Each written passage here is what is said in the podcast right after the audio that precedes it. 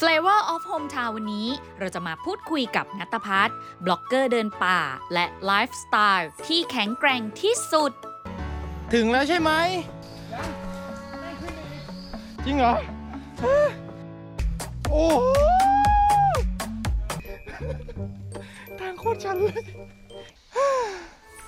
การเดินป่าเดินเขาลูกแล้วลูกเล่าทำให้นัตพัฒน์ ต้องพบกับความหลากหลายทางอาหาร จะอาหารพื้นบ้านกี่ภาคกี่ชนิด นัตพัฒน์สู้ตาย หนอนไม้ไผ่ อาหารโปรตีนสูงสำหรับการอยู่ในป่า พร้อมเสิร์ฟครับ วิ่งเลยฮะอ้าไม่เอาอย่าเข้ามาใกล้เพราะรสชาติที่ใช่ สุดท้ายแล้วไม่มีที่ไหนอร่อยเหมือนที่บ้านครับ กับผักพื้นบ้านชื่อดังของภาคใต้ ที่เป็นที่นิยมทั่วไทย ครองใจใครหลายคนทั่วประเทศ รวมถึงแขกรับเชิญของเราในวันนี้ ครั้งแรกที่รู้สึกว่า กินสตอแล้วอร่อย ยายเป็นคนทำครับ มันเป็นความเหม็นที่หอมมาก พบกับเรื่องราวของเมนูผัดสตอในความทรงจำของคุณบอสนัตพัฒน์ชินจิตพันธ์บล็อกเกอร์ท่องเที่ยววัย 25 ปี ที่เกิดและโตจากอำเภอหาดใหญ่จังหวัดสงขลา ก่อนครอบครัวจะย้ายถิ่นฐานมาอยู่ที่จังหวัดนนทบุรีเมื่อ 12 ปีก่อน วันนี้เป็นการพูดคุยถึงมุมมอง นิยาม และความรู้สึกของนักเดินทาง ที่มีต่อการกลับเข้าบ้าน เพื่อมากินกับข้าวบ้านค่ะ การเป็นนักเดินทางเนี่ยบางครั้ง มันทำให้เราเข้าใจคำว่า ไม่มีที่ไหนสุขเท่าอยู่บ้าน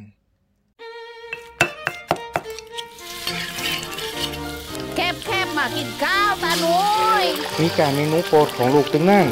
กับเขากำลังทอนๆอยู่ลูกมามามาเออถ้าไม่กลับมาบ้านนี่ไม่ได้กินนะฝีมือแม่เนี่ย Will the world via the voice Flavor of Hometown Podcast รายการอาหารพื้นบ้านที่แบ่งปันรสชาติคุ้นเคยของคนในบ้าน และเล่าผ่านความทรงจำของคนไกลบ้าน ดำเนินรายการโดย โอปอ เบนจมาพร ฝ่ายจารี สวัสดีครับ ผมบอสนัทพัฒน์ชีนจิตพันธ์นะครับ เกิดที่อำเภอหาดใหญ่จังหวัดสงขลาครับ เป็นคนหาดใหญ่เป็นคนใต้ที่ฟังภาษาใต้รู้เรื่องแต่พูดใต้ไม่ได้ แล้วก็เมนูที่ชอบเนี่ยก็คือผัดสตอ วันนี้ก็ขออนุญาตให้แขกรับเชิญของเรานะคะ เปิดรายการเลยค่ะ แต่เอ ก่อนจะพูดถึงภาษาตอปอสนใจเรื่องภาษาถิ่นและภูมิลำเนาค่ะ เมื่อสักครู่นี้ คุณบอสเล่าว่า เกิดและก็โตที่อำเภอหาดใหญ่ แต่พูดภาษาใต้ไม่ได้ ประเด็นนี้น่าสนใจนะคะเนี่ย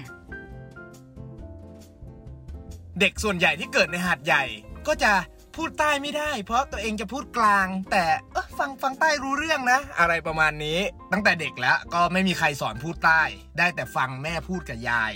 แล้วก็ผู้พ่อพูดกับคนคนอื่น เวลาพ่อกับแม่พูดกันเขาก็จะพูดกลาง แล้วเวลาพ่อกับแม่พูดกับผมเขาก็จะพูดกลางกันครับ ใช่ ก็เลยไม่ได้มีโอกาสฝึกภาษาใต้ด้วย แล้วก็ด้วยความ เกิดเป็นเด็กหัดใหญ่ก็จะแบบแอปแอปว่าเฮ้ยเราเป็นเด็กกรุงเทพนะ เออเนี่ยจริง ๆ เราเกิดที่กรุงเทพเราพูดใต้ไม่เป็นเลย เอออะไรประมาณนั้น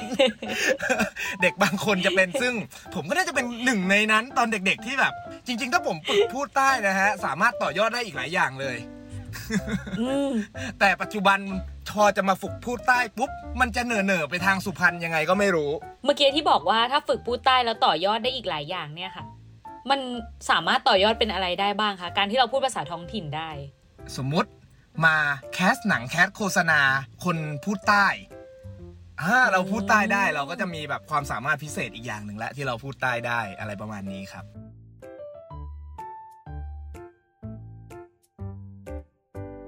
หาดใหญ่เนี่ยก็คือค่อนข้างจะมีความหลากหลายทางวัฒนธรรมสูงใช่มฮะาก มันจะมีคนมาเล คนจีนอืม โอ้หลายหลายหลายอย่างเลย แล้วก็ถ้าอยู่ในเมืองจริง ๆ เนี่ย ผมว่าก็ไม่ค่อยได้พูดใต้กันหรอก ยกเว้นว่าคนท้องถิ่น หรือคนที่อยู่ต่างอำเภอออกไป เขาก็จะเริ่มพูดใต้กันแล้ว แต่โดยโดยในตัวเมืองหัดใหญ่เนี่ย จะเป็นคนจีนซะเยอะ แล้วคนจีนก็จะไม่ค่อยพูดใต้กัน ส่วนใหญ่จะทองแดง แล้วก็พูดกลางกันครับ ผมจำได้เลย ความที่ผม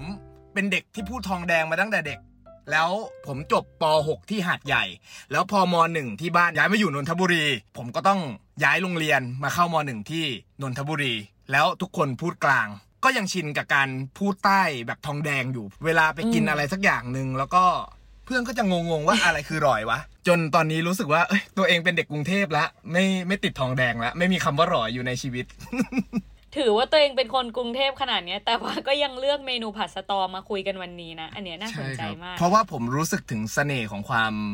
แตกต่างฮะ เพราะว่าตอนเด็กเกิดใต้อยากเป็นคนกรุงเทพพอเป็นกรุงเทพชอบบอกว่าตัวเองเป็นคนใต้ เออทำไมอะ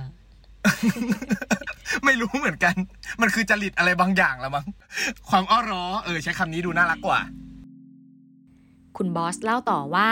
แม้ครอบครัวคุณบอสจะย้ายมาอยู่ที่จังหวัดนนทบุรี แต่ความรู้สึกส่วนตัวแล้ว ยังมีความภาคภูมิใจกับการได้รู้สึกว่าเป็นคนภาคใต้อยู่ค่ะ อาจจะเพราะด้วยความผูกพันจากวัยเด็ก และเพราะสภาพแวดล้อมในครอบครัวด้วย ที่การทำอาหารในบ้านหลาย ๆ ครั้งนะคะ ยังเป็นเมนูพื้นบ้านภาคใต้อยู่ค่ะเด็กๆ เนี่ยบอกก่อนเลยว่าถึงแม้ผมจะกินผักได้ทุกอย่าง แต่เมื่อไหร่ที่ผมเห็นแม่แกะสตอกินสดๆเนี่ยผมยังรู้สึกว่ากินไปได้ไงวะ เหม็นมากเลยนะนั่นน่ะ ครั้งแรกที่รู้สึกว่ากินสตอแล้วอร่อย ยายเป็นคนทำครับ แล้วแล้วเคยกินฝีมือยายประมาณ 3 ครั้ง แล้วอร่อยทั้ง 3 ครั้งเลยอะ่ะมันเป็นผัดสตอที่ยายยายเอาหมูลงไปผัดกับน้ำมัน ใส่กะปิลงไป ผัดกับหมู ใส่หอมใหญ่ ใส่สตอ แล้วก็ผัดผัดผัดผัดผัดผัดผัดผัดผัดผัด พอเอาผัดสตอคลุกกับข้าวสวยนิดนึง แล้วเอาเข้าปากอือหือกลิ่นกะปิกับกลิ่นสตอ มันอบอวนอยู่ในปากกลิ่นความไหม้ของกระทะ ที่มันอบอวนอยู่ในปากเรามันโอ้โหมันลงตัวมากเลยอะทำไมมันเป็นความเหม็นที่หอมมากนะตอนนั้นเออยายก็เหมือนเล่นตัว พอรู้ว่าอร่อยก็ไม่ค่อยทำให้กิน แล้วก็ไม่ค่อยหาโอกาส จะทำให้สักเท่าไหร่จนจน มีประมาณสักสามครั้งได้อะฮะถ้าจำไม่ผิดไม่เกินห้าอย่างแน่นอน ยายก็ไม่ค่อยสบายเท่าไหร่ แล้วก็ไม่ได้ทำกับข้าวเลยครับเออไม่ค่อยได้ผัดสตอแล้วแล้วก็เออไม่ไม่ไม่ได้อยู่หน้าครัวเลยครับ นั่นแหละ แล้วก็ต่อจากนั้นก็เป็นแม่ทำให้ ก็เป็นคนละสูตรกันแล้วแล้วก็รสชาติก็ไม่ค่อยเหมือนเท่าไหร่ ถามว่าผมชอบไหมผมก็ชอบนะ ชอบในแบบที่แม่ทำเพราะว่าไม่ว่าจะไปกินที่ไหนอะร้านอาหารร้านไหน มันก็ไม่เหมือนแม่กับยายทำให้อะผมไม่รู้ทำไมนะ สุดท้ายแล้วอะ มันรู้สึกกินฝีมือแม่และยายแล้วมันสุขภาพดีอะอืมแต่เวลากินอาหารนอกบ้านตามร้านอาหาร มันจะมีความเค็มที่ปี๊ดมันจะมีความอะไรบางอย่างที่มันหนักหน่วงไปอย่างใดอย่างหนึ่ง มันจะไม่ตรงกลางเหมือนกินเมนูที่บ้านนะครับ สุดท้ายแล้วไม่มีที่ไหนอร่อยเหมือนที่บ้านครับ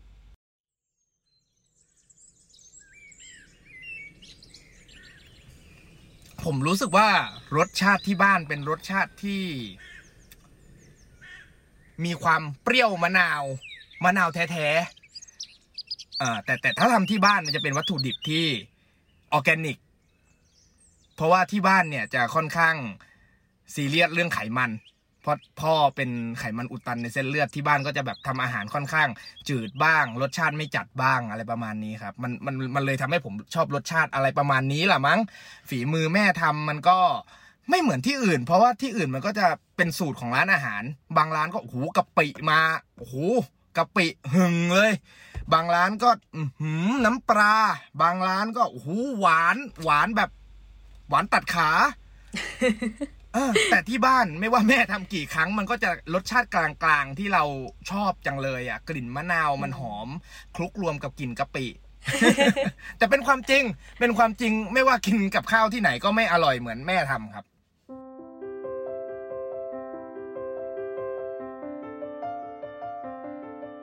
การทำอาหารที่บ้านคือการคัดสิ่งที่ดีที่สุด ใช้น้ำปลาดีๆ ใช้มะนาวแท้ๆ ใช้ใช้ทุกอย่างดีๆ น้ำมันที่เป็นน้ำมันดีๆ ในปริมาณที่ไม่ทำลายสุขภาพไม่มันเกินไป เน้นสุขภาพดีหอมๆ สิ่งดีๆ ผักก็บางอย่างก็ปลูกเองก็เด็ดมาใส่อะไรประมาณนี้ครับ เพราะก้าวแรกของนักเดินทาง มักมีพลังบันดาลใจซ่อนอยู่ในนั้นเสมอ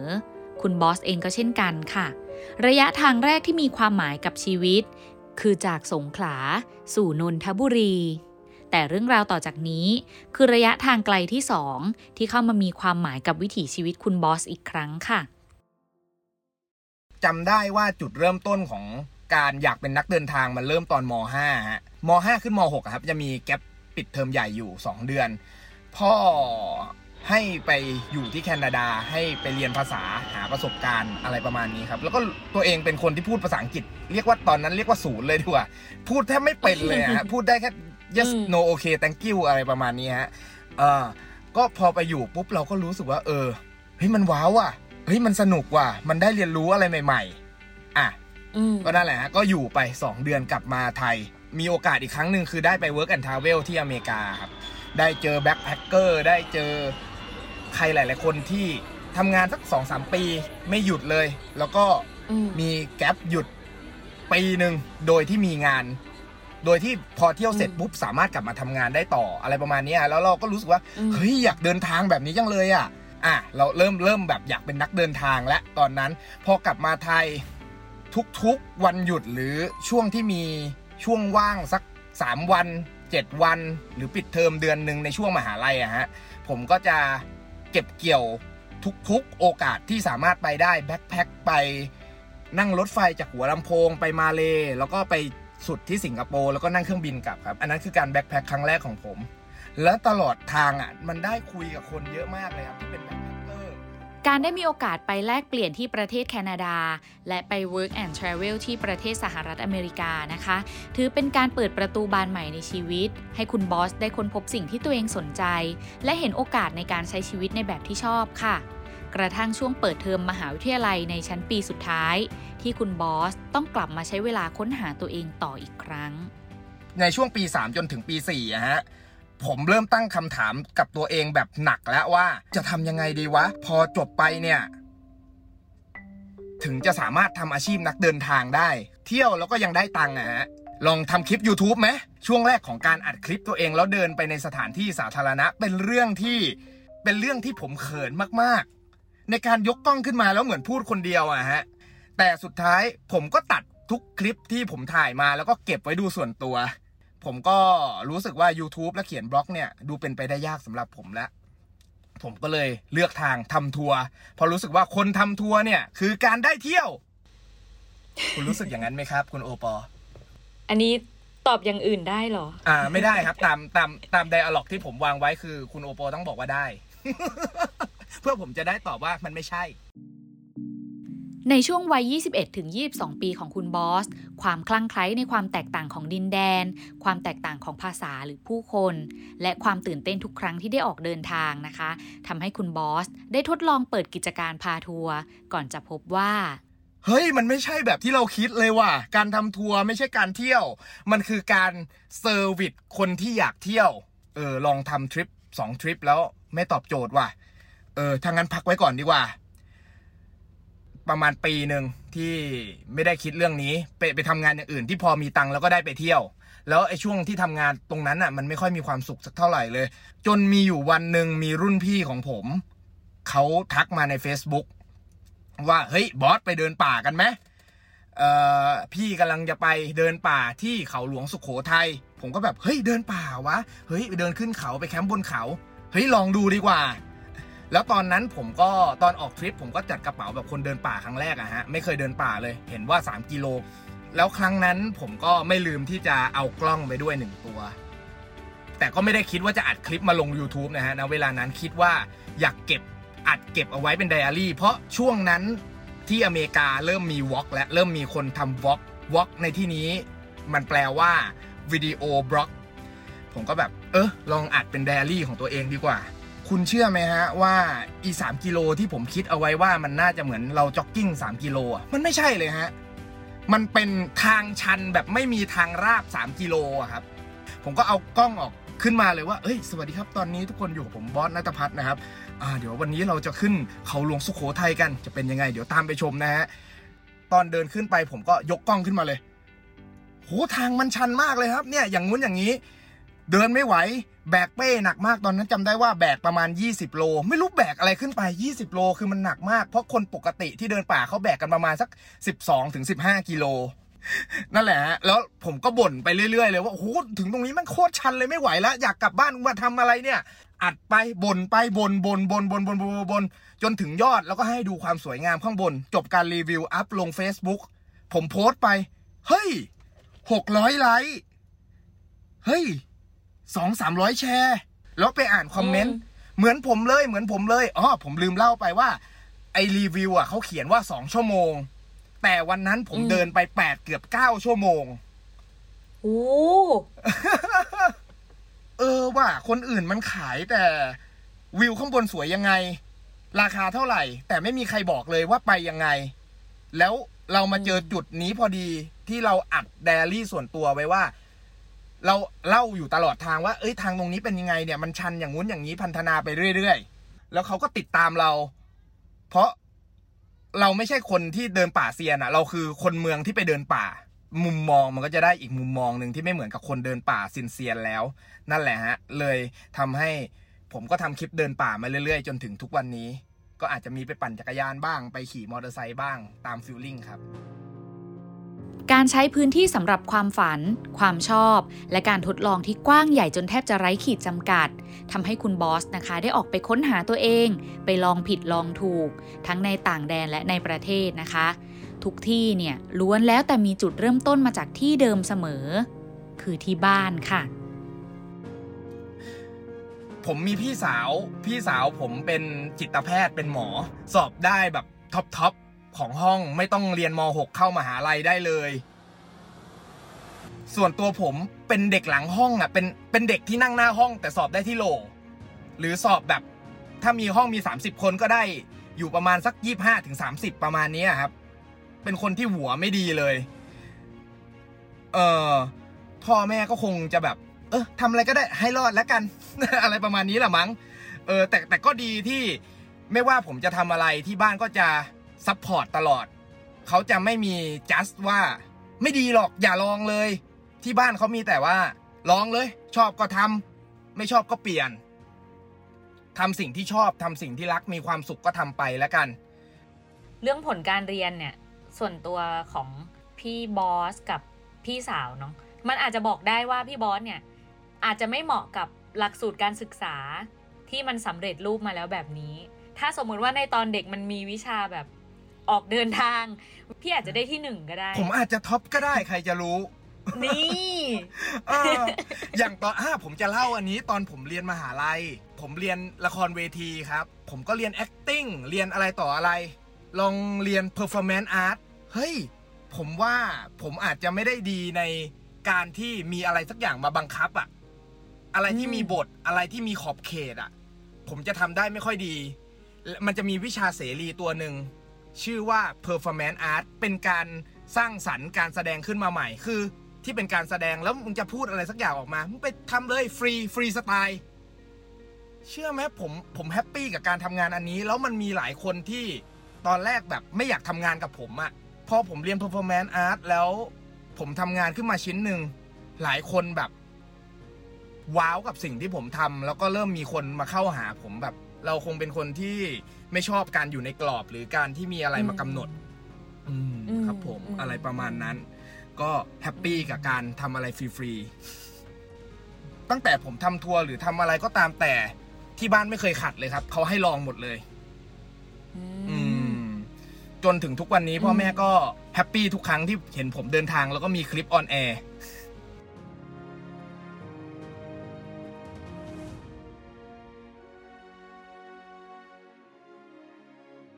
เวลาเราเดินทางมาก ๆเงี้ยค่ะ อยากรู้ว่าความรู้สึกของเราคือที่ไหนคือบ้านนะคะ ผมเล่าเป็นสอง part นะครับ part การอยู่ต่างประเทศอือฮึกับการอยู่ในไทย เมื่อไหร่ที่เราก้าวออกต่างประเทศ สุดท้ายประเทศไทยก็ยังคือบ้านของเรา เพราะมันเป็นที่ที่เราคุ้นเคย เป็นที่ที่เราเข้าร้านอาหารร้านไหน เราก็รู้หมดว่าเราจะสั่งอะไร เราขาดเหลืออะไรเราสามารถช่วยเหลือตัวเองได้ สุดท้ายเมื่อออกต่างประเทศ ผมยังรู้สึกว่าไทยคือบ้าน เมื่ออยู่ที่ไทยยังไงบ้านของผมก็คือบ้านนะครับ ไม่สามารถที่แบบตรงนั้นคือบ้านตรงนี้คือบ้านได้ จากการทดสอบตัวเองมาจากการปั่นจักรยานเบตงแม่สายแล้วจุดที่สามารถนอนหลับได้เต็มตื่นและตื่นขึ้นมาแบบเปื่อยๆหรือจะทำอะไรก็ได้สุดท้ายมันมันมันมันคือบ้านของผมเองอะครับ อืม เป็นการตื่นมาเจอพ่อเจอแม่เจออาหารที่เราคุ้นเคย บรรยากาศที่เราคุ้นเคยอย่างนี้ครับ ประมาณนั้นยังไงบ้านก็คือบ้าน แต่เมื่อไหร่ที่ต้องการแบบพักผ่อนจริง ๆ ต้องการแบบไม่ต้องคิดแล้วว่าพรุ่งนี้จะทำอะไรอะไรยังไงสุดท้ายบ้านก็คือบ้านครับ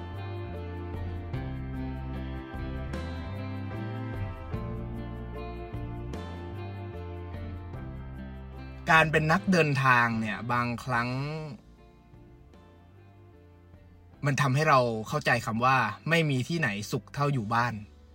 จำได้เลยว่าตอนปั่นจักรยานเบตงแม่สายมีช่วงที่หนีกลับไปอยู่บ้านเนี่ยเพราะมีธุระด้วย เราก็เลยได้โอกาสกลับไปนอนที่บ้านประมาณสักสามสี่วัน มันเป็นช่วงที่เรารู้สึกเราได้พักมาก ๆเลยอะครับ เป็นช่วงที่หลับลึกมาก แล้วก็ ตื่นขึ้นมาแบบสดใสมาก พร้อมที่จะออกไปถ่ายคลิปอีกครั้ง เพราะว่าตอนที่ปั่นจักรยานเบตงแม่สาย ตั้งตื่น ผมก็หยิบกล้องขึ้นมา สวัสดีครับทุกคนยินดีต้อนรับเข้าสู่เช้าวันที่ 4 ของการเดินทางเช้าวันที่ 5 เช้าวันที่ 20 เช้าวันที่ 30 ของการเดินทางทุกวัน แล้วก่อนนอน ผมก็ไม่ลืมที่จะบอกลาคนดู ทุกคนครับวันนี้จบวันนี้แล้วนะ ผมจะนอนแล้วบายบายโอเค แล้วก็ทำอย่างนี้ทุกวันถ่ายกล้องตื่นเช้าหยิบกล้องวางกล้องประมาณ เกือบเกือบสองเดือนนะครับ ผมมีโอกาสกลับบ้าน แล้วตอนนั้นผมรู้สึกว่าผมผมไม่รู้จะถ่ายอะไรเกี่ยวกับการปั่นจักรยานครั้งนี้แล้วอะเพราะว่า ทุกวันมันก็เหมือนเหมือนเดิมอะมันมันเราจะเล่าอะไรยังไงวะ คือตอนนั้นมันคิดอะไรไม่ออกมัน มันไม่รู้จะทำไง จนผมได้มีโอกาสกลับมาที่บ้าน แล้วผมก็ เหมือนได้กลับมาอยู่กับตัวเองอีกครั้งอะครับ เออ เราได้อยู่กับตัวเองจริง ๆ ตอนอยู่บ้าน ในห้องที่คุ้นเคย เตียงที่คุ้นเคย แอร์ตัวเดิมที่ปล่อยอากาศเย็นๆมากระทบร่างเราให้เราหลับ แล้วก็ตื่นมาแบบสดใส พออยู่บ้านครบ 4 วันประมาณนั้น ผมกลับไปเข้าร่วมทริปอีกครั้งไอเดียมันเริ่มเกิดแล้ว วันนี้จะถ่ายอะไรพรุ่งนี้ถ่ายยังไง โอเคเล่าเรื่องประมาณไหนอัดประมาณไหนไม่ต้องอัดลากยาวแล้ว อัดแค่เท่านี้แหละ พอผมได้กลับบ้านทุกอย่างมันก็ดีขึ้นเยอะเลยครับ แล้วก็แฮปปี้กับทริปนั้นมาก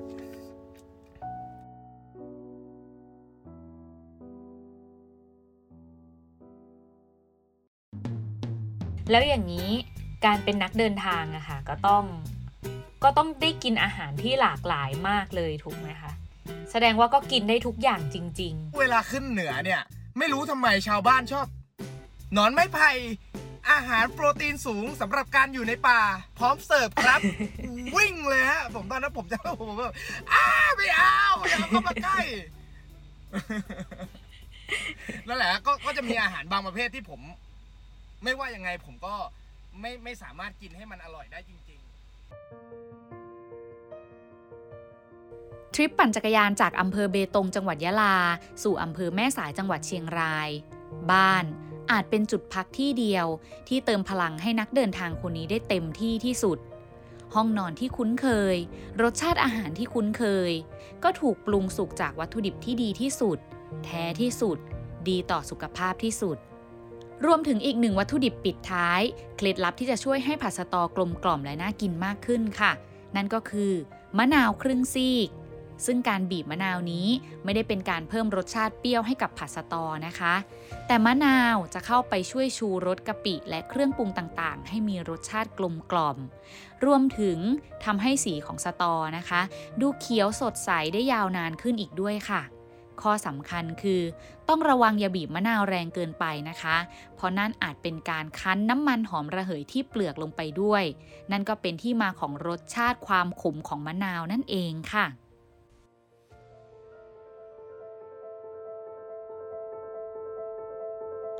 Flavor of Hometown Podcast รายการอาหารพื้นบ้านที่แบ่งปันรสชาติคุ้นเคยของคนในบ้าน และเล่าผ่านความทรงจำของคนไกลบ้าน ติดตามได้ที่ www.thaipbspodcast.com แอปพลิเคชัน Thai PBS Podcast หรือ Spotify, SoundCloud, Apple Podcast, Google Podcast และ Podbean ติดตามความเคลื่อนไหวได้ที่ Facebook, Twitter, Instagram และ YouTube Thai PBS Podcast